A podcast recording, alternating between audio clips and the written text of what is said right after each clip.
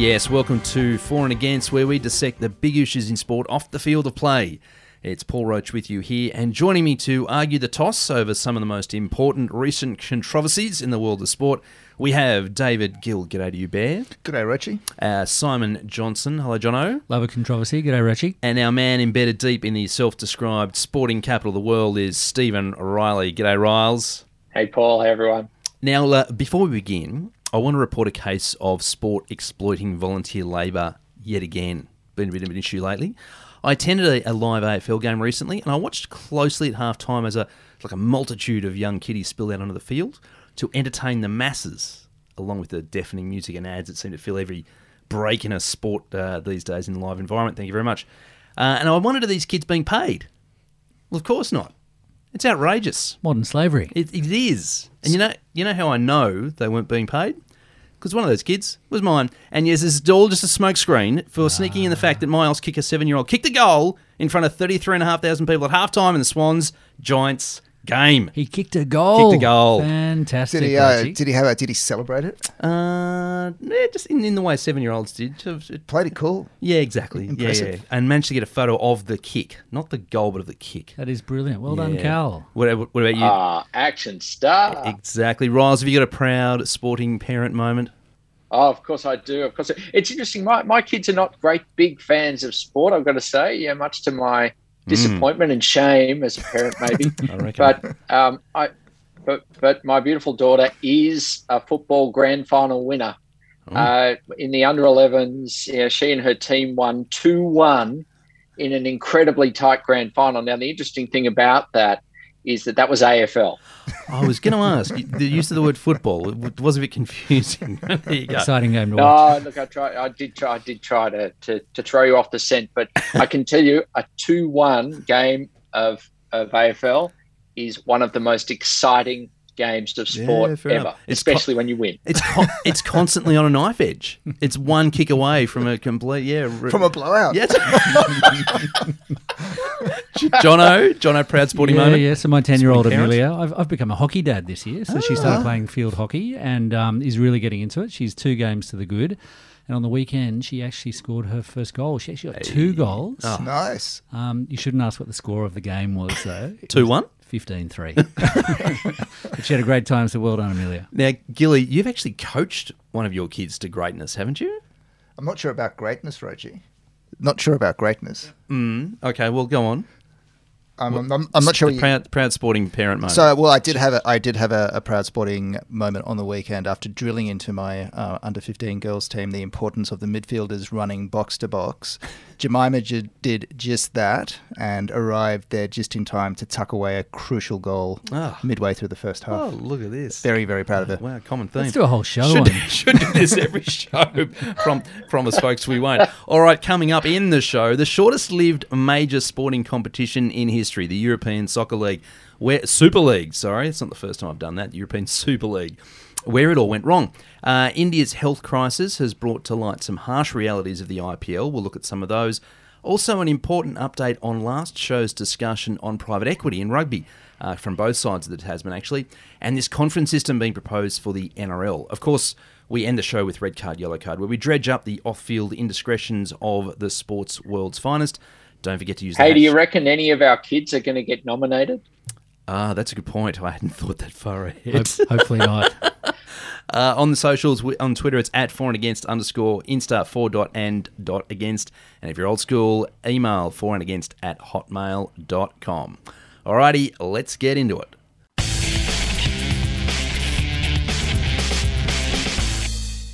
So, the world's biggest clubs try to get a whole lot bigger and a whole lot more exclusive. And it lasted all of two days. Quite the palaver in the football world, Bear. What do you make of it? Where do you begin on this one? It's hard to know where where to begin exactly, um, and I don't want to speak to everybody, but I think the general sentiment out there is that this was an egregious abomination, and people have spoken a lot about money corrupting football. I think we need to be a little bit careful about that because I think the commercialization of football and the money that that has brought has done a lot of good things for football Mm-hmm. in the last 20 years. So I don't want to I don't want to go too extreme on saying that money has ruined football.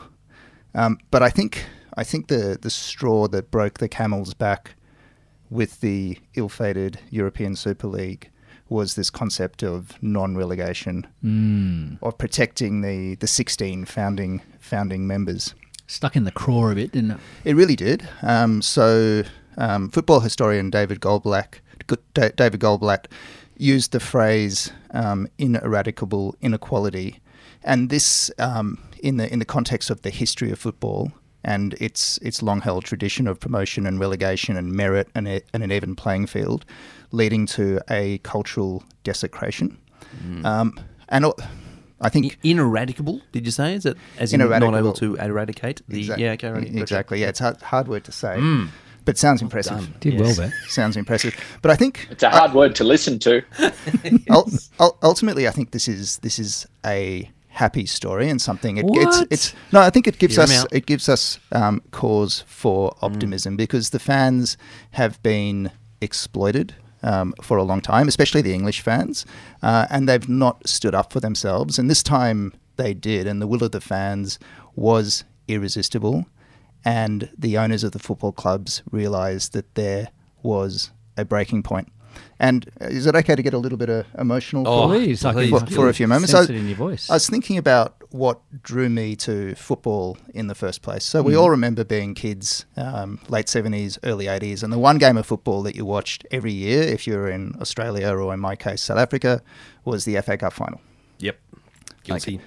and that was that was a great event. And you remember the that bright, that famous bright green field. You remember the twin towers of Wembley. You remember the bright colours of the teams as they walked out onto that pitch. But the one thing that stood out and made soccer different, and I think a lot of people would say the same thing, is the noise of the crowd. That unique chanting and singing and just brilliant roaring sound for the full 90 minutes. Uh, and the fans have always been a, a critical part of the cocktail. They were ignored, they were pushed too far, and they said no. So I think, I, I'm not sure where this is going to go, and it's certainly not the end of the story, but I think from that perspective, it's something to be happy about and, and optimistic about. Is it is it possible that we're watching a um, a trilogy though, Bear? And this is Star Wars, and we're going to have Empire Strikes Back shortly. I mean, I it it, it is. I totally agree that um, fan power. It was brilliant to see, and the most recent example, obviously, the Manchester United fans storming the pitch.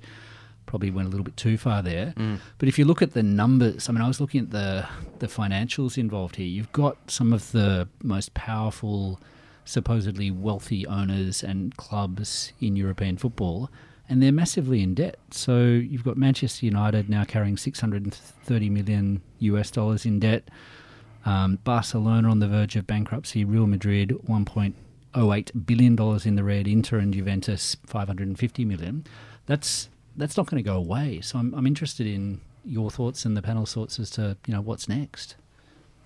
I think fair, def, definitely a fair, uh, a, a fair point. And one thing that did stick in the craw a little bit during the events after the announcement was the parade of um, ex Premier League footballers kind of getting onto their soapbox and becoming socialists for, for a fortnight. Hmm. In their Big- five thousand pound suits. Yeah, because one of the one of the issues with the Premier League and with European football in general is that every club's wage bill accounts for 60, 70, 80% of its revenue. Maybe that has to change, and maybe if we if we going if we really want to change things fundamentally in football, the wage structure needs to change a little bit. The other thing is that we're in the middle of the pandemic, and they none of these clubs had their fan revenue for well, you know, one and a half seasons now. That's that's hit them very hard. And the other thing is that maybe their their their their, their appetites were a bit too big, and they went a bit too far, and the the TV revenue can't grow anymore. Dave, where would you send the the the uh, the revenue if you weren't sending it to the players? I'm not. I, I think what may need to happen if there's less TV revenue, uh, if there's less fan revenue, that the, the players just need to be paid less, and that will help to to balance the or, or get the club's balance sheets into order. Yeah, I think you're living in dreamland. I, I, think uh, that, that, that's just not going to happen. The Empire will strike back. Simon's hmm. spot on.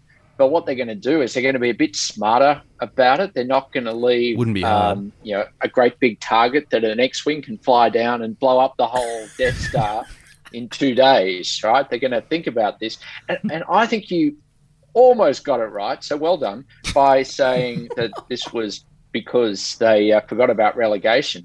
What they really forgot about was promotion. What they really forgot about was hope.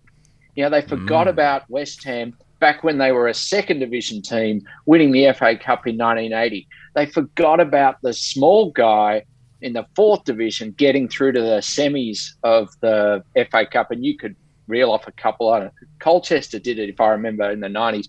You know, I, I think that the, the big thing they missed out on was how do you let a little guy join that group, you know? So, you know, when you don't give Leicester City the chance to win the Premier League and then join the Super League, mm. you cut off your nose to spite your face, right? And I think that's where they messed up, and they will come back because you know money does talk. Money will attract the best players, and they'll figure out a way to give a share to UEFA and they'll win FIFA, and they'll be fine. But you know, it, I, I, it, it's really interesting to see how many high horses there were mocking this. Hmm. But if they gave the little guy a chance to climb to the pinnacle and play with Real Madrid and Barcelona and AC Milan, then they'd, they'd all be back in the game. But but how can that happen without a rationalisation of the, the wage structure? Because great examples that you gave, but that was West Ham in 1980. It was Southampton betting Manchester United in 1976, but that hasn't happened for decades now. And part of the issue is that the pay disparity between the top leagues in Europe and the lower leagues, or the top nations in Europe and the lesser nations, is so wide now the that clubs. The, yeah, the chances of those kinds of upsets happening has has disappeared. And for that to happen, you need to you need to spread the pie more evenly. I was going to say, is, is there a way of spreading the pie though that involves um, revenue not necessarily coming from the clubs? So we talk about media rights or sponsorship rights? Isn't it? Don't we need to look at a way of ensuring the players can be paid individually outside and recompensed outside of the um, the club's wage structure? By the actual by by, by the Premier League directly, or by sponsors directly. So third party payments. Yeah, the old rugby league approach. Mm, the the brown paper bag. Yeah. Because I mean, this is part of the problem, right? What you what you're proposing, Gillett. Sorry, Ross, just a sec. Is that is do you want to head to a draft? Salary cap kind of situation. It's because that's how you get, uh, that's how you manage wages. That's how you control what people are getting paid. Um, and because at the moment, basically, you know, football is by and large a free for all. Certainly, Premier League's a free for all with respect to, to payments. And there's there's the FIFA fair play rules and so forth. But it's the reason you have a concentration of, of talent and therefore um, success at those top few clubs is because they're rich clubs, right? There's a direct correlation between the money you have and, and successful you are, generally speaking. Whereas if you have a you know an, an AFL or an NFL style competition that tr- attempts to equalise the pl- the playing field, is that what you're advocating? Because I'm not no, sure there's a middle ground. No, I'm not. I'm not really advocating that. I think going back to to what we were discussing at the beginning was what why did the, these clubs feel like they had to do this? Greed was one part of that, but also their financial situation was another part. I, I, I'm not necessarily advocating even pay for footballers across all 96 teams in professional football in England. I realise that's not going to happen. Um, but for these clubs to address their issues in another way, then maybe the top paid players need to be paid less, or as you suggested, get paid in a different way. A, a lot of these clubs, I mean, we talk about the, the greed of the clubs and the profit motives of the of the clubs. That may be true in the case of and Manchester United, who are privately owned. Clubs like Barcelona, Bayern Munich, they're not privately owned. They're owned by their members. They're not necessarily there to make a profit. So there is another way of of looking at this. So I'm a, I'm, I'm not I'm, I'm not suggesting even pay. But I hope not, because you know, while I think you're excellent at fantasy football, I think your idea of a fantasy football league is, uh, yeah, makes no sense. Um, I, I still come back to that. You actually want rich clubs and poor clubs. You know, and, and the reason for that is the romance. It is the the underdog taking on, you know, the the the soulless corporate beast. And, and I and I think that brings some of the magic. I mean, the the EPL's got it already, where they still draw gazillions of dollars with Man United playing against you know Brighton or uh, um, or in the FA Cup, it, it still works. So it's not about equalising; it's about giving giving a chance for others to to join in and and be mm. part of those those big things. I, I, think it'd be really interesting if the European Super League does take off, and, and I think it will. I think they'll find a way uh, at some point. It'll be interesting to see if it holds, right? Because once it becomes a, a, a league, and you know if Tottenham, you know, comes bottom of that league uh, a number of times. It, it, a, good player is still going to go there because they want to be in the Super League, or will they come back and play for the top side in the EPL, you know, Leicester City, and uh, and dominate there? I, I don't know. Commerce has a funny way of evening these things out on the uh, on the Tottenham note, if you haven't already, it's worth googling the Noel Gallagher interview, uh, who was interviewed on this subject. It's only about a sixty second clip. And, Oasis uh, uh guitarist, correct? Yes, and uh, yeah, he's a Man City fan. I understand if Man U gets in, and even Liverpool, but Tottenham, what, what, are they doing in there? What are they doing in there? But Steve, it won't happen again. It, and this is to the point. It won't happen again, mate, because the fans have spoken, and the fans have enough power that it, that it, they won't allow it to happen because they want that hope. And I think it's a really good point you make. It's not about the fear of relegation as, as much as it's about the the possibility of of, of, of promotion and, and getting into the FA Cup and so on and so forth. And I think, and this is exemplified beautifully by um, the head honcho of JP Morgan, who were bankrolling this.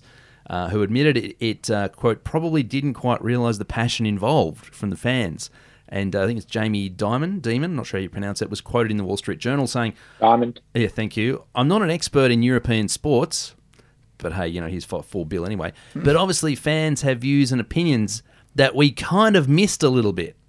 That we kind of missed a little bit, quote unquote. Great moments in understatement. They obviously then went to trot out the usual platitudes about learning from this and, and so forth.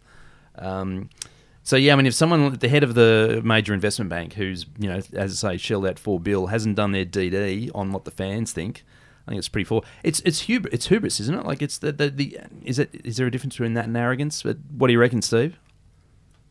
Well, no, I was just going to say, you know, I'll, I'll throw to Dave on this because I think his uh, his emotional opinion will be, you know, spot on in this regard. But just how wrong do you think the executives? So, JP Morgan is one thing, right? You know, uh, Jamie Diamond doesn't know anything about football. You know, we probably could have bet on that.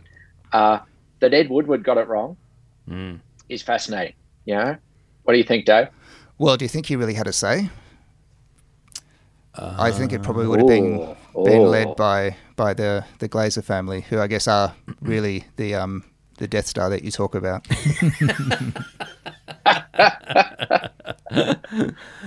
Actually, did you see John W. Henry's uh, apology? The the owner of the Boston Red Sox, you know, a, a, guy that's renowned for being, you know, quite clever. He was he brought uh, he's the guy that took um, Moneyball from the Oakland A's. He took the technique, brought it to the Boston Red Sox, and won their first World Series in I want to say 90 years. Yeah. Have a look. Yeah, after you watch the Noel Gallagher video, watch John Henry apologize for getting this wrong. It's it's really classy, and I think he's kicking himself for not not reading what people wanted. Okay, so harsh punishments are required as far as I'm concerned. So these clubs transgressed. Some executives have already got the boot or done the right thing and disappeared. Um, and while you're Googling, folks, I recommend Jonathan Liew's column in The Guardian from well, when this is all happening. Uh, and uh, I think the EP, it was quoting the EPL. It was quoting the EP, people from the EPL. We are determined to establish the truth of what happened and hold those clubs accountable.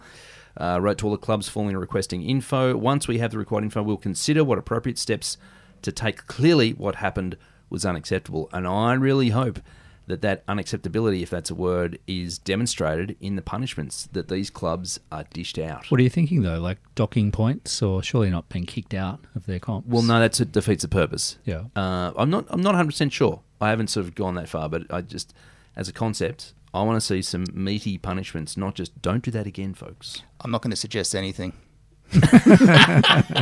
Being the devout man you fan. It's all right, Dave. It, Paul just made you look good. And we talk about Fantasyland. What are they going to do?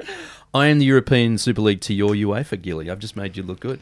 Um, and now, listen, just before we leave Renegade leagues, Jono, possibly not quite in the same league, pun not so much intended as hard to avoid, is your beloved golf. Have you seen this? A tell. mooted Super Golf League. No. What an appalling name that is.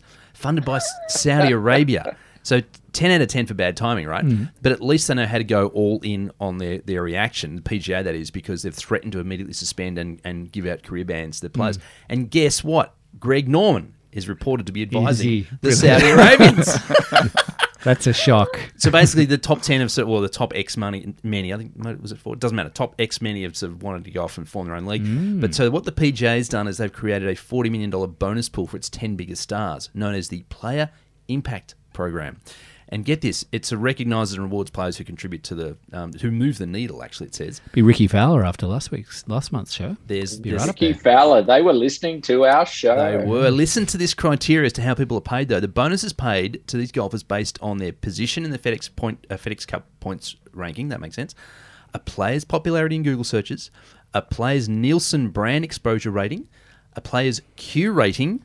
Letter Q. I don't know what that is. I think it's something about their appeal. Uh, I don't know how they derive that.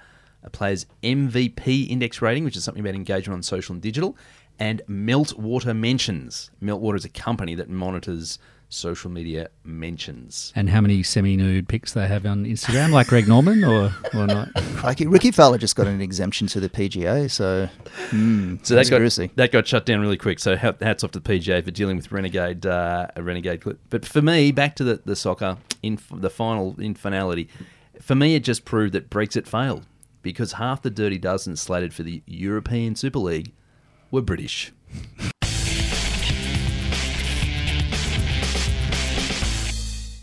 Uh, the IPL, much of the Asian continent managed the drama of 2020 particularly well, but as we know, COVID has now gripped India in truly unprecedented numbers, and this has caused the cancellation or postponement or suspension, depending on what you read and when you listen to this, of the lucrative IPL. It must be difficult to make that call when, by some estimates, the BCCI looks like losing something like $300 million uh, by taking this action, Jono. Yeah, look, from my perspective, it, too little, too late. I mean, it was pretty jarring, don't you think? Um, watching and reading about the IPL um, at the same time you saw those figures as far as the daily case numbers and the, the truly appalling and horrifying situation that has been happening and continues to happen in India. I, I found it pretty awful. Um, and uh, there's so many things you can talk about coming out of this. The interesting thing for me a little while ago was when Pat Cummins, who you know Australia's highest paid IPL player, I think he was on a salary of three point two million dollars for what was it, six weeks work, eight weeks work, so Really? big dollars. And he got on the front foot and actually said that he was going to make a donation of fifty thousand dollars, so fifty out of three point two. Nice donation, Pat. But I mean, you know, I'm a cynical person at the best of time, Rochi. I, I think Well, he I've got you on the show, Jono. but he, um, it just, it really smacked of, of something very convenient. They're obviously the whole tournament. I think we're particularly worried about public perception. The fact that it went on as long as it did, without being cancelled, I think was terrible. And now, now we've got the issue of you know players trying to get home, um, and it's just, it, it's terrible. It's been an absolute unmitigated disaster. Steve, I'm sure you've got an opinion on this. It, this all right. This is this is a bit more nuanced than I'm usually prone to uh, on this show, but But- Jeez. you know, I think that the IPL did a good thing to keep going. You know, India, there is so much death, so much destruction, so much sadness, and we know how much cricket is is loved there. I think having um, some joy to come to and see, uh, or not come to, to, to see on TV, made it worthwhile. I, look, I suspect Simon is right about uh, where some of the donation monies came from. Although I think Pat Cummins spoke brilliantly, by the way, when he when he was uh, was talking up uh, how how everyone could help. Um, yeah, I, I think I think once once the bubble burst, they had to postpone it.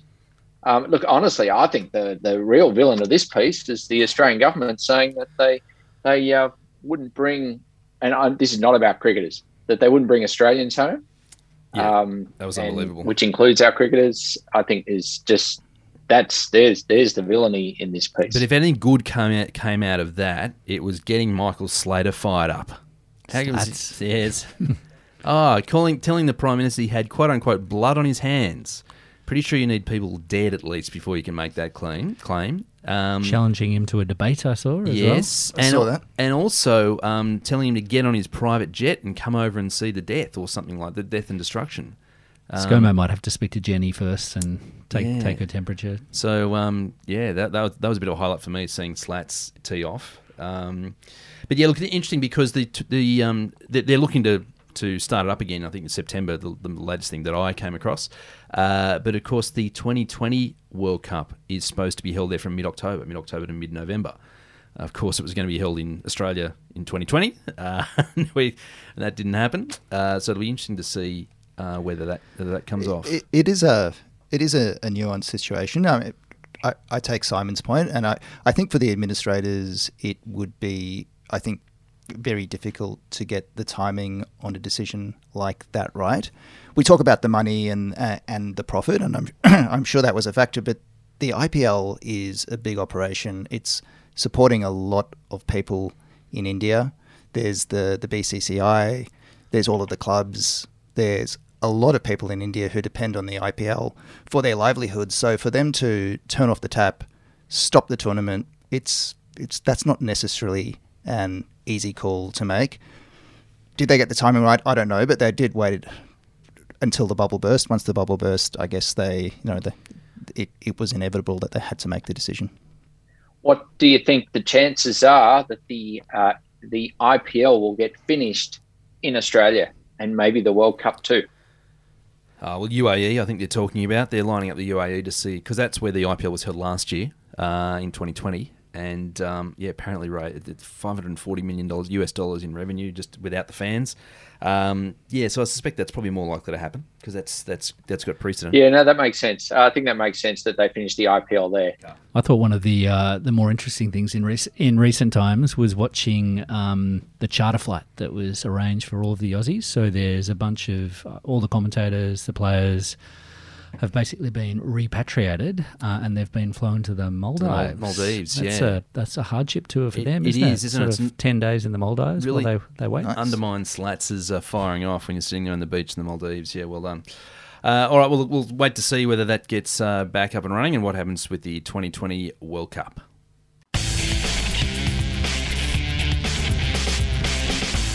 On to the shootout now, where we cover a few more topics in uh, slightly faster fashion. want to kick off with rugby. Now, you might recall last show we had a bit of a chat about the uh, the private equity filtering into sport generally, and we had a bit of a focus on both New Zealand and and uh, Australian rugby. And it's worth revisiting that story because since we last spoke, New Zealand has actually committed to selling 12.5% of the commercial rights uh, to Silver Lake, a private equity firm, and that will land them 400 million New Zealand dollars, 400 mil. Um, so you can understand the temptation there. Now, of course, uh, again, as we as we talk here, it's subject to players' approval, uh, which sounds like it's going to be quite the sticking point. I like how the players have put forward a couple of other proposals. One's about sort of going into debt, which uh, NZRU have dismissed out of hand. Another is suggesting five percent public ownership, which I would have thought a bit more palatable, but uh, that apparently is not particularly favourable. Um, but yeah, so um, uh, unprecedented kind of move, getting a, a private company involved in the commercial rights of of rugby. And Silver Lake has some interesting background, don't they? Because they're, um, I think they've got close connections with IMG, but they also, I think, um, own a, a, a large chunk of Man City. So it's not their first foray into sports ownership. Mm-hmm. Mm-hmm. The tenny Yeah, will spread and wide. then UFC. oh, good grief! UFC. Wow. Uh, look, they're going to have to be good at uh, mixed martial arts if they're going to pull off this deal. I, I don't think there is any way this gets through. Um, I think it's a lovely idea, but they're the wrong buyer. Uh, I actually think uh, Australian rugby will end up doing a deal with Andrew Forrest or an Australian private equity organisation, but selling a percentage of the All Blacks to an American private equity firm. You know what, Dave? You could comment on this. It reeks of European Super League. to be clear, it's not the All Blacks; it's the commercial rights that New Zealand Rugby holds, which includes the All Blacks. Yeah, and it's 12.5% of Yeah. those broadcasting rights, which will be.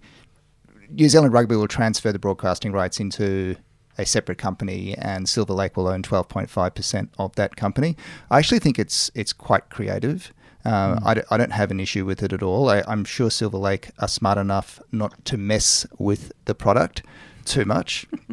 I know you dis- you're going to disagree with this, Stephen, but that's. um, that, no, no. I, I, look, I, I think you know, money talks, right? And I, I think there's something about this that's going to work. I'm but- just amazed that you're so anti-European Super League, but you think this is creative.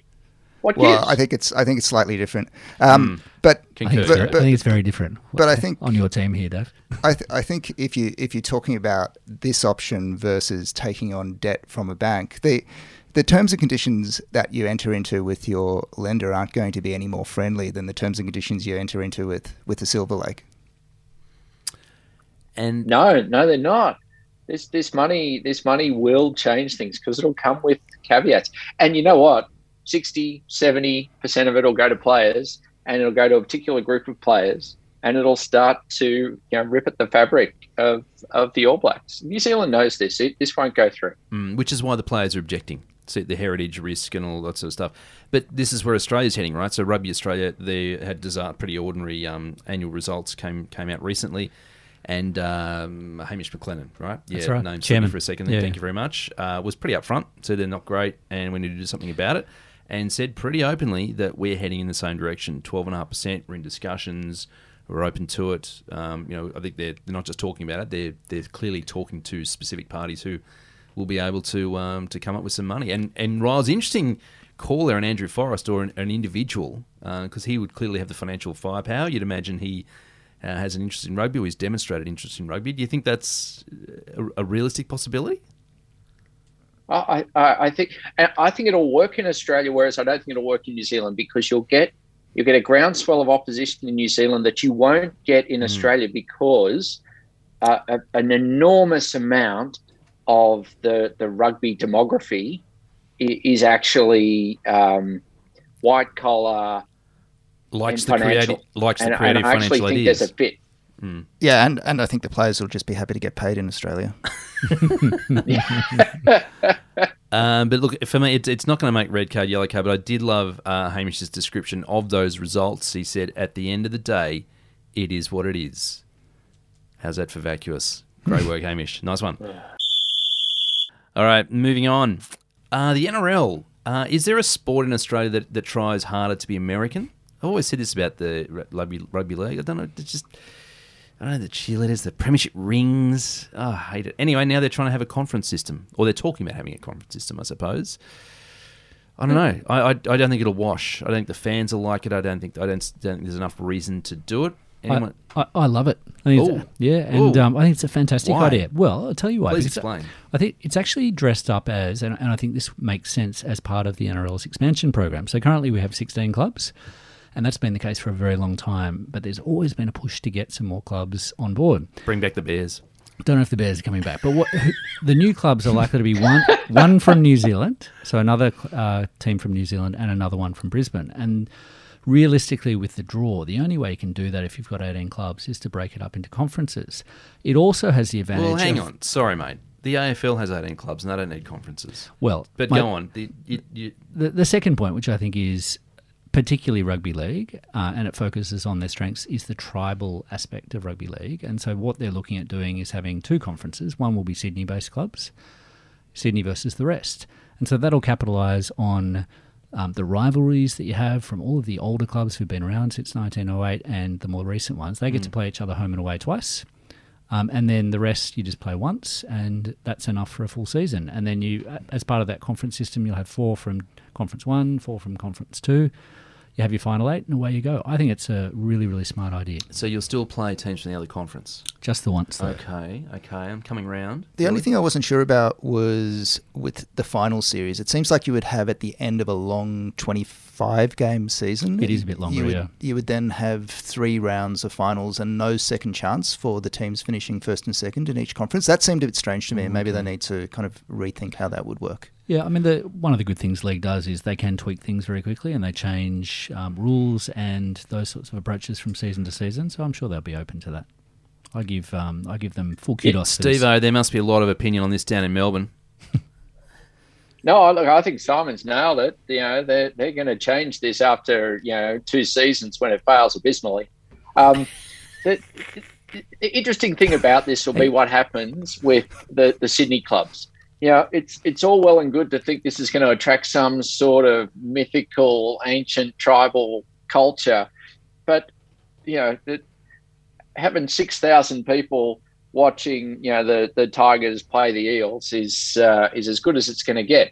They need the Storm. they need the Broncos. They need Canberra to draw the crowds. And so, after about two seasons of this, the Sydney clubs will rebel and say, "Actually, we'd like a different system." So, good on them. It's a good. I, I do like the way they are innovating, but I think this is uh, if they pull it, if they go this way, they'll change it within two years. Not sure you're entitled to have an opinion, Riles, but being down in Melbourne, but I do like um, how strident you're being tonight. This is uh, is good to see. He's on fire, isn't he? He is. Uh, now, look, on to the Olympics. Uh, just, I'm looking forward to a show where we don't talk about some sport that's been affected by COVID somehow. The uh, irresistible force, of course, that is the Olympics looks like it will go ahead again as we speak, uh, if 12 months delayed. Uh, and with all sorts of logistical and medical considerations, surely they're probably worth of a medal uh, of themselves. But look, I want to cut straight to the most important issue of all when it comes to the Olympics. And I turn to you, Dave, as our fashion expert. What do you make of the Aussie uniforms as they were showcased recently. Simon's going to be so upset about that. And, and look, I know we've had this before. I think you're the commentator. Jono's the exponent. Like you know, Oh, John, is, so. John is the wearer. You're the observer, Um, Gilly. I'll Okay, accept- I'll I- accept I'm, that. I'm happy. that, that's where I make that distinction. I'm happy to take on the mantle. I, I, I'm a fan. I like the simplicity. Um, I like the clean lines. I think it's, See, it's see? I think it could be quite slimming, which I think the shot putters yes, and please. hammer throws Ah, will, will fantastic. appreciate. Ah. I also I like the earthy dark green, and I know the yellow is going to be controversial. It's it's not Australian gold. It's probably more canary yellow, but I think it sets off really well against that earthy dark green. So, ten out of ten. I'm so glad I asked you, Gilly. It's the Wiggles. It's the Wiggles dancing with my friend. We look forward to cheering our yellow Wiggles at the Olympics when it gets rescheduled for 2022. Jono, you're champion. Oh, look, no, I'm I'm with Dave. I think they look fantastic. It did call to mind some of the more garish or ugly uniforms of years gone by, and you can't go past the 1984 LA Games one. I, I managed to click through and have a, a, another look. Ken Done, it's inspired. I don't think it was Ken Done who mm. designed it, but they certainly had that air of them. There were emus and kookaburras and really bright yellows and big collars. But um, yeah, this one they, they nail it. I think. Happy with that. I think it is a bit slim and Gilly. At least that's what I thought. But then I thought, hang on, take these athletes. They're probably actually pretty slim. Should be. Pretty good, Nick. Uh, look, uh, just on the other side of the Olympics coin is the uh, boycott discussions for of Beijing 2022. Um, have, have boycotts ever worked? Uh, it's sort of been done a bit at the Olympic level. 84, uh, 80 and 84, famously, Russia and America tit for tat. Is there any value in boycotting the Olympics? Is there any any, any winners in that? I think it, it, it worked when the US boycotted the Moscow Olympics. I don't think the US really cared when, when the Soviet Union boycotted the LA Olympics. How it would impact China, I'm not sure. Um, they won't like it. They, they, wi- the, the, the, it, it will be a, a heavy um, slap in, in the face. You think Um, it's realistic? I, do, I, I think it's it's not impossible. I've heard some people call it likely. I think that's maybe going a bit too far. And I think the, the focus right now on the US side and the China side is the economy in 2021. If we have a, a good world economy at the end of 2021 and the relationship continues on the trajectory that it's on right now, then I think it becomes fairly likely. Too much money in it. Too much money for sponsors and, in particular, networks. Uh, it won't happen. You heard it here first. And now we move on to our favourite part of the show red card, yellow card, where uh, we uh, enjoy poking fun at misdemeanours of sports people and uh, bring back in the spotlight that which they wish we had forgotten. And uh, where are we going to start? Uh, Jono, what have you got for us? Yeah, Richie, I've got something. It's a bit of a story that's been dominating the headlines in recent times, taking COVID, the IPL, married at first sight off the front pages. Um, it's Stewie SCG MacGill and the mysterious kidnapping Ah, yes, incident. yes, yes, You yes. probably might ask, why would Stewie be nominated for something like this? He hasn't done anything wrong, you would think. Well, we'll just have to see what comes out in the fullness of time. Uh, but he certainly has been caught up in a pretty dodgy scenario. A month or so ago, Stewie found himself kidnapped at gunpoint, as you do from that hotbed suburb of criminal activity, Neutral Bay Yep, yep. by four armed men. Turns out that one of the alleged kidnappers was the brother of his former girlfriend and also the owner of the Greek restaurant in Neutral Bay that Stewie managed. have you are been? to following? that, have you been to that Greek restaurant, Jono? I think we've both been to that. So I think, in the spirit of um, you know podcasting integrity and full disclosure, we should confirm that we have been there. Aristotle's, it was called. Mm, the difference being he he was there when you went, and I was so ticked off that he He wasn't was. He was the maitre d'. He was full of good stories. Um, served some great taramasalada, lamb shoulder.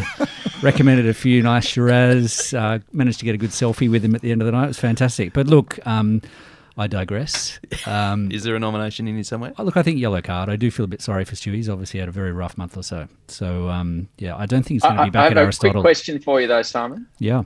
Was he was he really kidnapped at gunpoint, or did they just offer him a glass of red to get in the van? yeah. Okay. Uh, a bit harsh. Gilly, get us out of here. Rochi, I've got a, kind of retrospective red card, yellow card, if that's okay. So Nikita Nikita Mazepin, new Formula, new Haas's Oh, new Formula yes, One yes, yes, driver. okay. So he's a he's a pay driver, which means that he's there more because of the, his connections with the sponsor brings, than yeah. necessarily his driving skill. And he had a bit of a a bit of a shocker. Um, just before the Formula One season started, it involved inappropriately touching a female companion in a non consensual way. Uh, and then he thought it would be funny to record this on video, and he thought it would be even funnier to upload that video onto Instagram. Absolute disaster. Uh, terrible public apology, very scripted, didn't sound very sincere. So there's a little bit of um, kind of Schadenfreude and um, belief in, in karmic cycles in terms of how things have worked out for Nikita at the, the start of the Formula One season.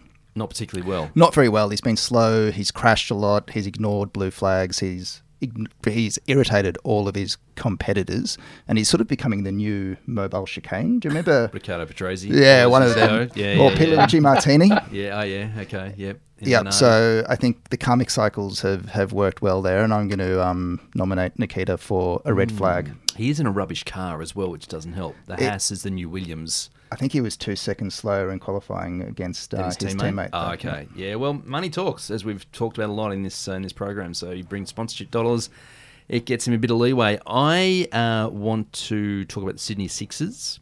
The Sydney Sixers general manager Jody Hawkins is no longer part of that organisation due to a restructure at Cricket New South Wales. Notwithstanding the fact that they have just taken back-to-back title, a bash, big bash titles. Now that seems a bit odd. Now, while that could be the nomination itself, I'm taking it a step further. I'm still nominating the Cricket New South Wales CEO Lee Germon, who uh, obviously was in charge of the restructure, but it's for this utter corporate verbiage that he sprouted in the announcement. So, it was in a staff email. He said, as a result of this review, the result, the roles, sorry, of GM of the Thunder and also of the Sixers have been disestablished. How how egregious a word is that? Disestablished. And I was disappointed to see Microsoft Word accepted it as a word. And it is actually a word. I looked had to look it up a bit. It's not a word. Disestablished. It is apparently. It It is? is. Yes, it is a word. Yeah. It tends to relate more to churches though and separating church from state. Well, uh, actually, Paul, I'm a little bit surprised you didn't know that because I do remember it many, many years ago, and you can show off in just one Oh, moment when I set thank you up for yeah, it Yeah, good. That there was only one word that was as long as anti-disestablishmentarianism, Yes. Well said. and that was floxy noxy nilly hillification. Damn, I almost Oh, pulled that off. gee, the- and how do you spell it, Paul? The internet connection's a bit bad there, Steve.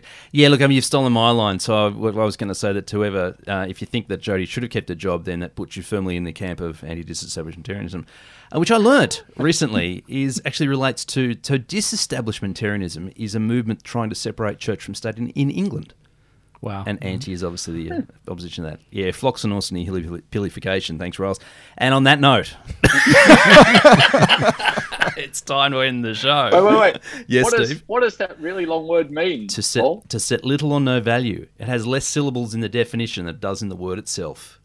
Get that into you. Uh, you, you could you couldn't end the show in a more profound That's way. That's right. This yes, you are or still on for and against, folks. We are still a sports show, but I think it's definitely time to go. So thanks, Riley. See you later. Uh, my pleasure. Goodbye, John Jono. See you See next ya, time. Richie. And Dave Gill, goodbye to you too. I feel like I've been 15 rounds with Mike Tyson With a tonight, dictionary. Roche. I'll give you a cuddle after the Oh, show. and Dave. it's Thanks, goodbye from me, Paul Roach. Apology for those, those last minute. Don't forget it's on Twitter, on Insta, try for and against. Uh, we'll be back to do it all again in a month's time. Until then, it's bye for now.